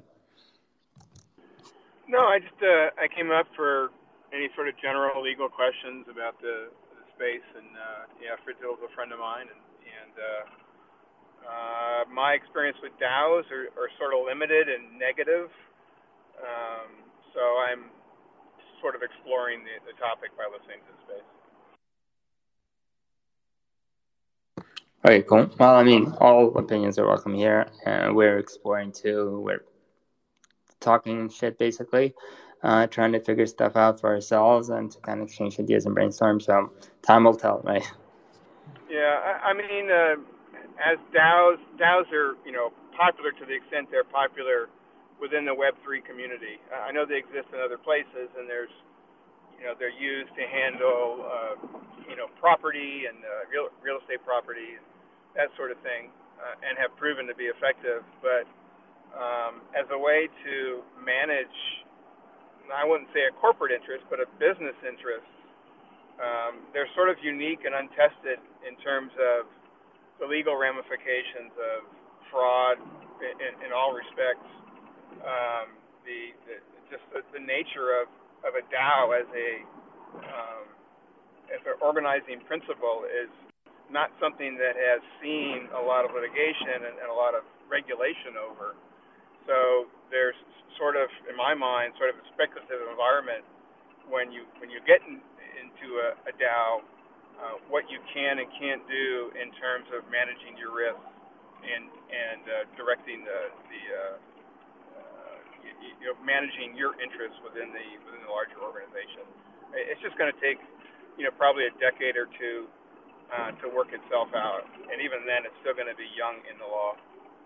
Interesting, interesting time to be involved in all of this. Uh, we're we're all the top half percent, you know, that this is going to explode around the world here very very shortly. I think. By the way, for any degens that are following this, 10 or 20 years is about you know two to five uh, bitcoin halving cycles just so we're clear right? Uh, for those that are builders it doesn't matter. Uh, I, w- I want to take this more to the creative side again uh, especially i think sarah this is uh, something we speak to a lot uh, but for anyone really. What do you think in terms of DAOs being used by creators? And I'm as a musician, an amateur, horrible, but still, you know, singer, songwriter, musician. Uh, I'm looking at all these different musician projects and art projects, and just thinking of. It seems to me, at least, that DAOs can bring in the fan base of these musicians, artists, and other creators into both the economic and the creative process of every album, every painting, every you know set, every any, anything that they come up with.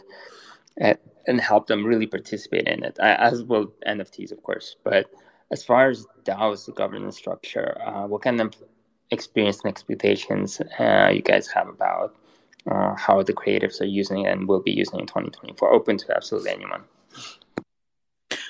Well, I, I guess to jump in, um, I I have seen DAOs in terms of big ticket items and being shared amongst the collective.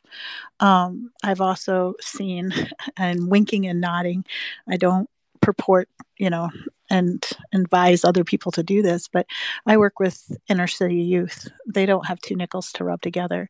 So, setting up a Discord channel so that they could use the AI tools that I have that I'm paying a subscription fee to um, it's kind of in a small way redistributing those assets and those tools. I've seen that happen um, in terms of musicians. Um, the NFT world, uh, the relationship between the songwriter or the creative and their com- consumer base, their collectors, um, has shifted in a, a, really interesting way. I mean, a lot of musicians don't make anything if your songs, you know, heard a, million times on Spotify. That doesn't necessarily um, relate to you getting paid or not. But things like let's say a book you know in a lot of ways that was a dao where you have a collective that creates and co-collaborates and then having the dao own the thing that you've built right? And then redistribute the funds as they see fit. It all comes down to one making sure you know uh, like Doc had mentioned, make sure you have your ducks in a row because there's a lot of questions still around tokenomics, how you can redistribute these kinds of um, benefits, or however else you're going to talk about them. Um, and you want to make sure that you're above board as, as much as possible because, yeah, this is a currency. Your reputation is a currency. And if you frack it up for somebody and they owe, owe a huge, you know, IRS bill, um, and then you say, well, sorry, I'm not accountable for that. You know, it is one of those things that sticks to you. And so, um, from a creative point of view, I do think that use case is interesting, but it always comes with you know making sure you're doing your fiduciary responsibility because you don't want to lead other people astray i mean by and large i like to believe that people are good and that they don't want to you know totally screw over their fellow man but that being said um, greed does weird things to people, and desperate people do desperate things. And when you have the promise of making lots of money without, you know, having that kind of veneer of transparency, I suppose, um, there's it can attract some some kind of crazy people um, in that respect. So you do have to kind of be careful. But I do see um, for writing, publishing, um, for art, for actual physical materials. Um, I have used and seen some very interesting use cases where they have taken, let's say, a cobalt paint, right? And you want to make sure that it wasn't mined by little children, right? Um, you can document the sources, the raw materials, how it was built, and then you can have those materials in a shared space. And those artists that use those materials now have the ability to notarize that the tools that they used were, you know, up above board and didn't exploit people in the process. I think that's really important. And you're going to see more of that, especially in a more green economy where people want to know where their food comes from, where the raw materials come from. And in terms of music, um, it can attach to the actual rights to the music, which is very fascinating to me because there are, I keep bringing AI up because I'm a geek when it comes to this kind of stuff. But um, let's say you are a um, co collaborator with a large language model that creates your music, right? Um, you have the ability now because of Mike's project, um, your music can have its own you know entity. It could actually be its own thing. And those kinds of things how are you going to household them? Um, and the dao structure seems to be something that could be a, a, useful solution. But i think it's a very fascinating time. I'm excited. I love to see innovation be pushed and i like pioneering souls that are willing to be the guinea pig per se, but you be the guinea pig. Don't let your consumer base have to suffer the consequences for your bad behavior, if that makes sense. You know, you want to be kind and lift others first if you can do that, in my own personal opinion, I suppose. Um, go ahead, Doc and Naomi. I'm sorry I dragged it on. Yes, so Naomi and Doc, go ahead. Go ahead, Naomi. Yeah. Okay, thank you. Um, so yeah, I think co-creation is one of the most exciting use cases anyway of DAOs and crypto in general, especially because it allows us to capture things we initially couldn't with Web2. Um, and I think there's like Metalabel, for example, they're doing some good stuff on enabling um, artists to create like joint works and then have everybody earn a certain percentage of each sale, which I think is a great um, way to do it. And I think also um, Story DAO is doing some interesting things around um, creating stories together as a collaborative and kind of like having bounties for people to add their own things. And then I think one that maybe people don't really have on their radar is a Kiki World because it's kind of a beauty brand. So people will in crypto not really think about it much. Um, but they're not really DAO yet. But I think they might be going towards that. At the moment, it's um, enabling people to you mint your membership thing. It's basically just you sign up with your email and a password, and then you can co-create. So you kind of vote on the shades you want in the new nail polish or what kind of um, fragrance it should have, and then eventually they actually create it, and you get points for that. And the points they will give you a discount on the products. And I think there's also some benefits on if you were the first person to vote the color and fragrance it eventually ended up with, you get some additional benefits. So I think those are pretty interesting experiments, and I'd love to see more of them, especially I guess, I guess like um, in not so crypto realms, because most of the DAOs are still very like crypto Web3 heavy. And I think there's so much more out there we can do. And I think Kiki World, it's one example I'm sure there's many others we just never really think about. So yeah. Well, I'm gonna check out Kiki World. It sounds like a great place to get presents for some friends. Well, I mean, I think they don't ship to the European Union. That's why I had to tell my US friends to send stuff to me. Um, but they've been covered by like PopSugar and all these lifestyle publications, which is quite fascinating. What was the name again? Kiki what? Kiki World. Let Kiki me World. find it. I can. That's what I was going to ask. Naomi, put that in that little purple pill down below. This is now officially uh, uh, nails and, and, makeup channel in space, by the way. but uh, Doc, you wanted to say? I something? mean, it's a huge market, so. when I was a broker, that was the first thing that they said in a down economy. The first thing that females or males at that particular time, there wasn't as many males doing it, but the first thing that they invest in is hair dye, nail polish, and lipstick because it makes them feel better. So she's on to something. I actually color my hair, uh, not lately, but usually, including the color that Sarah has in her profile and I did use some, I think, German website for uh, make your own cologne kind of thing, uh, which I have still some. I barely ever use cologne, but I still have that little thing. And I remember one thing from it is that the key ingredient there was chocolate because I like chocolate and I don't know anything about colognes. So, like, damn it, I made myself a chocolate cologne. And if it's not sexy, I don't give a shit. it's chocolate. Well, on that note, DeXe, I got, I got to run. Thank you for the invite. Dude, thanks um, for Thanks, Aki. As, as always, appreciate you and look forward to what you guys are launching totally. uh, or or uh, doing in 2024. Yeah. Um, and and I owe you a dive into your into your stuff, so I will. And thank you for the invite, brother. Yeah. No. Thanks, man.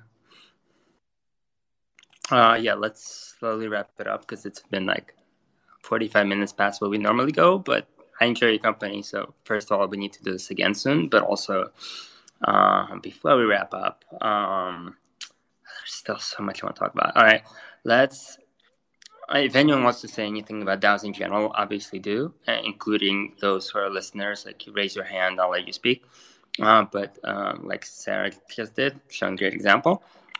And then as Sarah is speaking, I'm just gonna pose this kind of generic but still good to to have question to everyone who wants to speak to it as a kind of parting word. So just for fun, your craziest, most unexpected, or most I would love to see this, or I would hate to see this, whatever it is, prediction for DAOs for 2024 you know, no one's getting judged on this uh, unless, of course, this is recorded, and then yes, you are. But other than that, uh, so think about it while uh, I give it to Sarah, and I see there's a request coming in as well. Well, for me, I think I would agree with Naomi.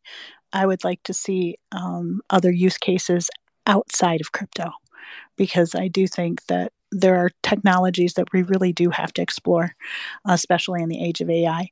And DAOs are interesting, right? So that's what I would say. And I actually do have to log off because I have a space at two. But I wanted to say thank you for each and every person that showed up today. Um, and thank you, DeXe, for inviting me. I always feel so special when I'm invited to a space. Um, I'm just a maker, I'm a maker space person. I like to build stuff and I love being in um, connection with other people that like to build also. It's a contagious kind of thing when you um, use your skills and your talents to build up other people and you know make the world a brighter place and better off than how you found it kind of thing. So i just wanted to say thank you. Your time is the most precious thing that you have. And the fact that you would spend it with us looking to your left and right there's some incredible people in this room um, people that i I never met in real life, but I consider deep friends. And I um, really appreciate their presence more than I could ever put into words. And I hope that each and every one of you have a prosperous new year, that there's light and there's laughter, that you have continued health and that you use your time wisely because everybody wants it. It's the most valuable, valuable thing. And if you're going to create a DAO, you know, which I think is valuable from very many people, you know, tap DeXe. He knows what he's doing. And make sure that you have a really strong why because you have a magnetic north. Don't follow magnetic personalities because they can lead you astray in the flip of a magnet. I tell you, faster than anything. So you all go on to greatness. And thank you for allowing me to speak today. Wow. Thank you, Sarah.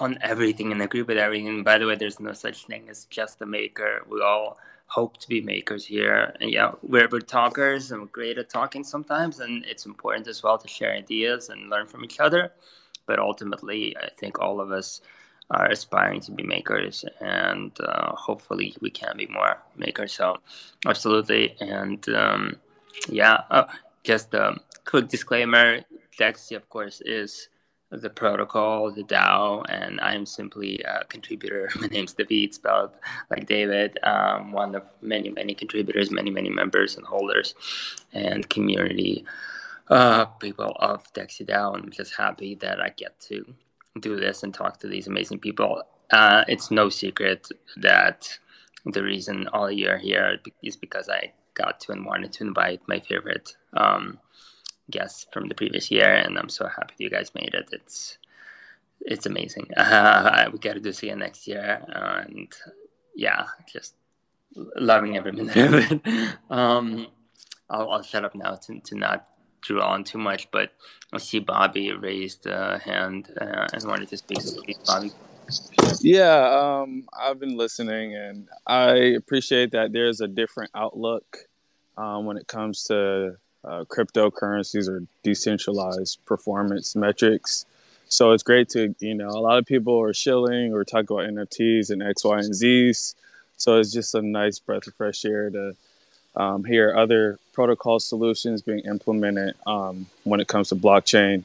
Um, two things I want to touch on is the one thing that was brief is someone mentioned about like what will happen if you know if you have a Facebook page or Instagram page and you know your family wants to recover those files.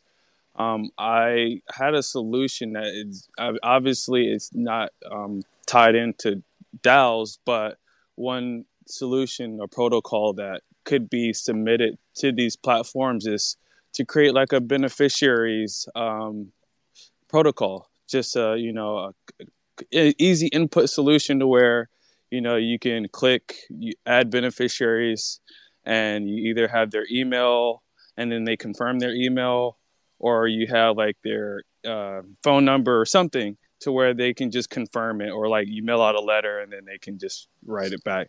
So that's just like one solution that could uh, you know, help with that. Just I don't know if she's still here listening, but um, it's something that sparked an idea because that would be great. Um, you know, when people are getting older, especially with our generation, 20, 30 years from now, people are going to be in their 50s, 60s, 70s that started with Instagram and Facebook. So it would be nice to have a beneficiaries tab. Um, and secondly, um, I was hearing a lot about, you know, um, the active users when it comes to uh, DAOs and I've been uh, thinking about like other ways to implement it. And it's great to have AI tools. And I think a great solution that's going to take time is to create a DSAO. So uh, is a decentralized semi-autonomous organization to where you pretty much it's like when you first uh, create a Twitter profile or Instagram, you have your likes and interests, and the semi-autonomous, the AI bot it pretty much votes for you based on your personal interests. And obviously, um, when there are things of high importance or ranking, then there'll be, you know, a second layer of uh, emergency, whatever, to where it alerts the user, hey, this is more important. I need your your vote on this. But you know, just like uh, when someone mentioned earlier, like with kids, you know, are voting on movies, X, Y, or parents are voting X, Y, and Z bills um, that can kind of uh, streamline the, the, process. So um, I, I, was I was listening and it's just absorbing information. Um, DSAOs are definitely going to take time because it's going to have to, um, you know, be implemented with AI and learning the the human uh, connectivity of that individual person. But it's definitely a way to where D, uh, can be um, can grow just simply because um, you know the your AI bot is kind of voting for you. Um, so that was just two things I want to just touch light on, and yeah, I appreciate the space. Wow, thanks. Both great points. The second one sounds kind of like a AI um, virtual assistant, right? That kind of knows all your preferences and and acts accordingly. That's pretty interesting. Exactly. Exactly. Right? Uh, I mean, I'm I'm a little terrified by those kind of things, but also very excited, right? So it, it's very interesting to see and then um, and then for the first thing, as far as I, I worked actually at a project, uh, not to name any names, but like a while back, crypto project. That was a wallet that uh, part of it, one of its features was to have this kind of inheritance, automatic inheritance of the of the wallet uh, by pre-appointed heirs, right? By the by the owner, and basically, if the owner doesn't check into the wallet after a certain period, uh, set by the owner himself, then the kids or whoever else the owner designates get get uh, to to claim the ownership and control the wallet with their seed phrase and whatever. And I think in DAOs too, it's, it's something that definitely could be coded into the smart contracts and and agreed upon by the DAO itself to say, hey, any member of this DAO can pass on their reput not reputation, but their uh, their ownership and their um, assets in this DAO um, to whoever they send it to, right? Um, I think we will see it at some point. We definitely will see it with wallets, and I think already starting to see it with wallets, where all your assets, your NFTs, etc., can be passed on. So that's definitely part of it. It's just a very grim part of it, and I try not to think about too much, but but certainly. Yeah, no, definitely. I know that, you know, when you sign an insurance contract or, you know, you're working a new job, they ask you who your beneficiaries are. So it only makes sense for Coinbase and crypto.com and other um, centralized and decentralized platforms to have some type of protocol to where you can just add beneficiaries. It could just be their wallet or it can just be as simple as an email confirmation. So I think, you know, that would be a huge step, especially when there's people who, um, you know, like you said, if they're inactive for five years or whatever, which we just saw recently. So this could be a weird thing. We just saw recently there was an active Bitcoin wallet that activated after eight years. So it, it's kind of a unique subject to to have that type of um, implementation, but we could have a system to where um, if they're pronounced deceased, then you know their wallet gets transferred over. So, you know, something yeah. to look at in the near future. Sadly, not my wallet. Um, but yeah. Um, speaking of, I I just saw that Ben posted earlier about how to be prepared. There's a video with when to get a passport, a lawyer, a gun, uh, and probably an extra uh, ledger or some other crypto account to, to keep your stash in. Um, but to wrap this up, um, Ben or Naomi, any crazy or interesting predictions for 2024? Anything you you want to play around with? As kind of why not? um, yeah, sure. Uh, predictions are always fun, aren't they? Uh, first of all, that video I just posted in part because uh, there's a really good section on wills and uh, like how to make sure that your assets are protected, you know, in case something goes sideways. Uh, also, just like ways to be prepared for like, you know, if something goes wrong that's just not expected, like, you know, ways to stay in touch with groups of friends and family. Uh, you know, what if somebody you know gets arrested? Ways you can be prepared for that. Uh, Deviant Ollam uh, is a you know a trainer who like trains a lot of people in like three letter agencies like FBI, NSA, whatever. Uh, uh, also, just like a really interesting kind of hacker hacker space kind of guy. Uh, yeah, check out the video if you're interested. Uh, you know, I'm I'm not much of a gun guy, but I uh, I can definitely respect uh, people who are trying to help people do it safely and, and intelligently and all that. And you know, I like shooting at targets as much as the next guy. But you know, anyway, I won't get political at the end yeah, in terms of predictions, though, uh, you know, I uh, uh, I predict that whoever builds the best UX will win. Uh, you know, I, I think uh, we definitely need to, like, we always say we're early, but truth be told, we're building far more sophisticated things than the user experiences that could make life easier for general users. Like, I, I think truth is like we could be building far better user experiences now. Um, and I, I worry that we just prioritize kind of the niftiest, shiniest new kind of crypto idea over like just some of the most basic like user experiences that like you know people have known for a long time were important. So uh like who will do that? Where it'll show up? I mean you know i i think it's hard to to make a good prediction so it's more like a hope i guess than a than a prediction.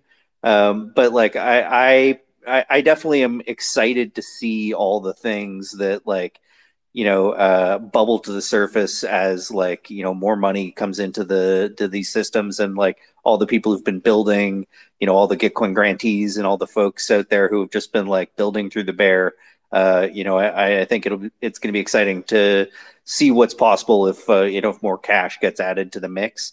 Um, I am really hopeful that we'll see more uh, innovation in governance and DAOs and that those won't just get kind of abandoned in the, in the year ahead as we move on to new ideas. Because uh, I do think it's it's still one of the more important ideas that's bubbled to the surface in this space, and uh, and art is going to continue to be important. I guess would be if I have a prediction. Like you know, I think art has brought a lot of people into this space and has kind of changed what the Web three space has looked like in a lot of ways. And I, I'm I for one am excited uh, to see that continue to be the case and and to see what other new and innovative ways that that uh, you know plays a role in our community. Uh, I'm not sure it'll look exactly like the last cycle, but you know I think we are going to see uh, you know more and more uh, uh you know just kind of creative, artistic uh, uh, stuff kind of leading the way in our space because you know we, we live in a world where where memes really do matter and.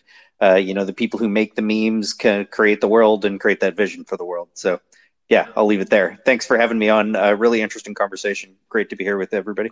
Thanks, man. What a crazy meme world we're living in, huh?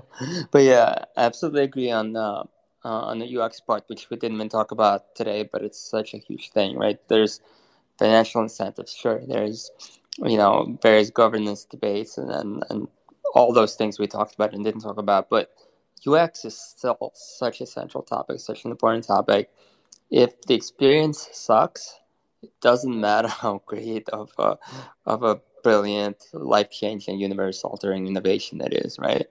Uh, people will not do it. Uh, most people will not do it. Yes, some people will, but you know, let's be realistic. So on this one, I have to plug, and they talked about them a little bit, but I have to plug the DeXe DAO studio built by a separate team uh, based on the DeXe protocol.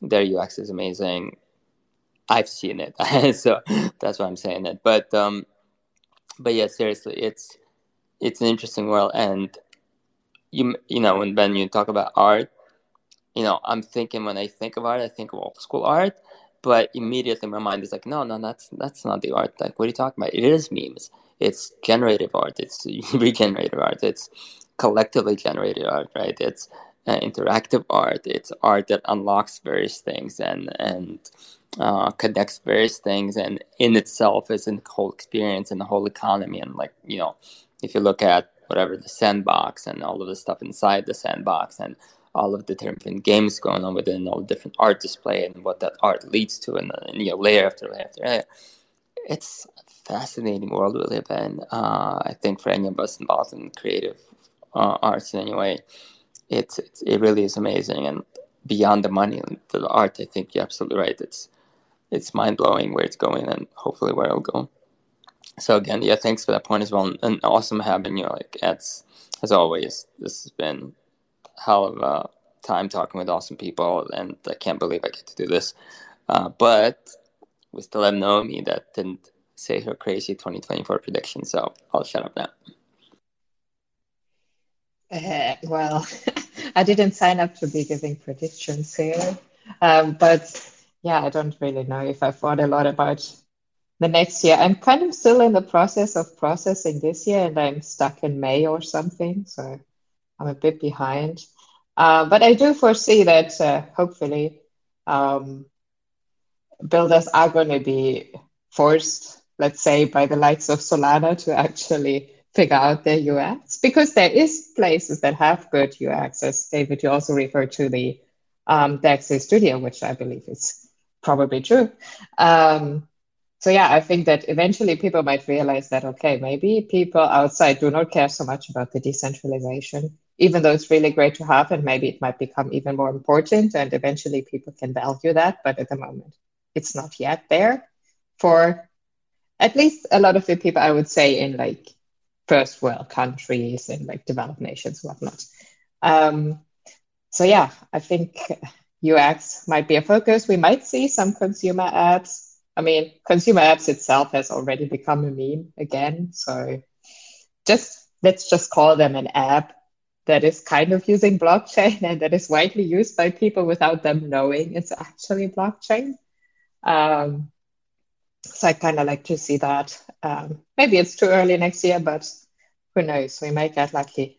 And in terms of crazy ideas, uh, I was just thinking so I am volunteering locally, reading to preschool kids um, to make sure they have some literacy skills, which seems to be something that's like drastically dropping wherever you go, especially because of the pandemic and whatnot.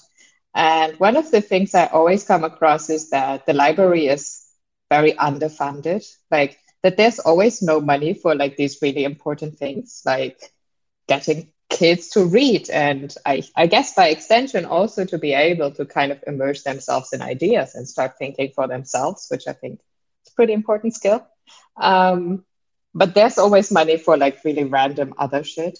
So i think if daos could find a way to uh, piggyback on those big important causes that probably a lot of people will relate to um, and maybe it's a library dao or like a reading initiative or whatever um, i think that'd be really cool. And I definitely sign up to do that um, and even volunteer my time, which I guess is, as Sarah pointed out, the most valuable thing anyway. Um, if we find a way to kind of bring those things on chain, I, I'll be there for that. Yeah, public goods is a whole other topic that we have talked about and we'll talk about it again um, many times. Um, actually, both you and Ben uh, here are in public goods, and uh, yeah, we could talk about it, but it's been a two-hour space already, so uh, I I'll spare the listeners.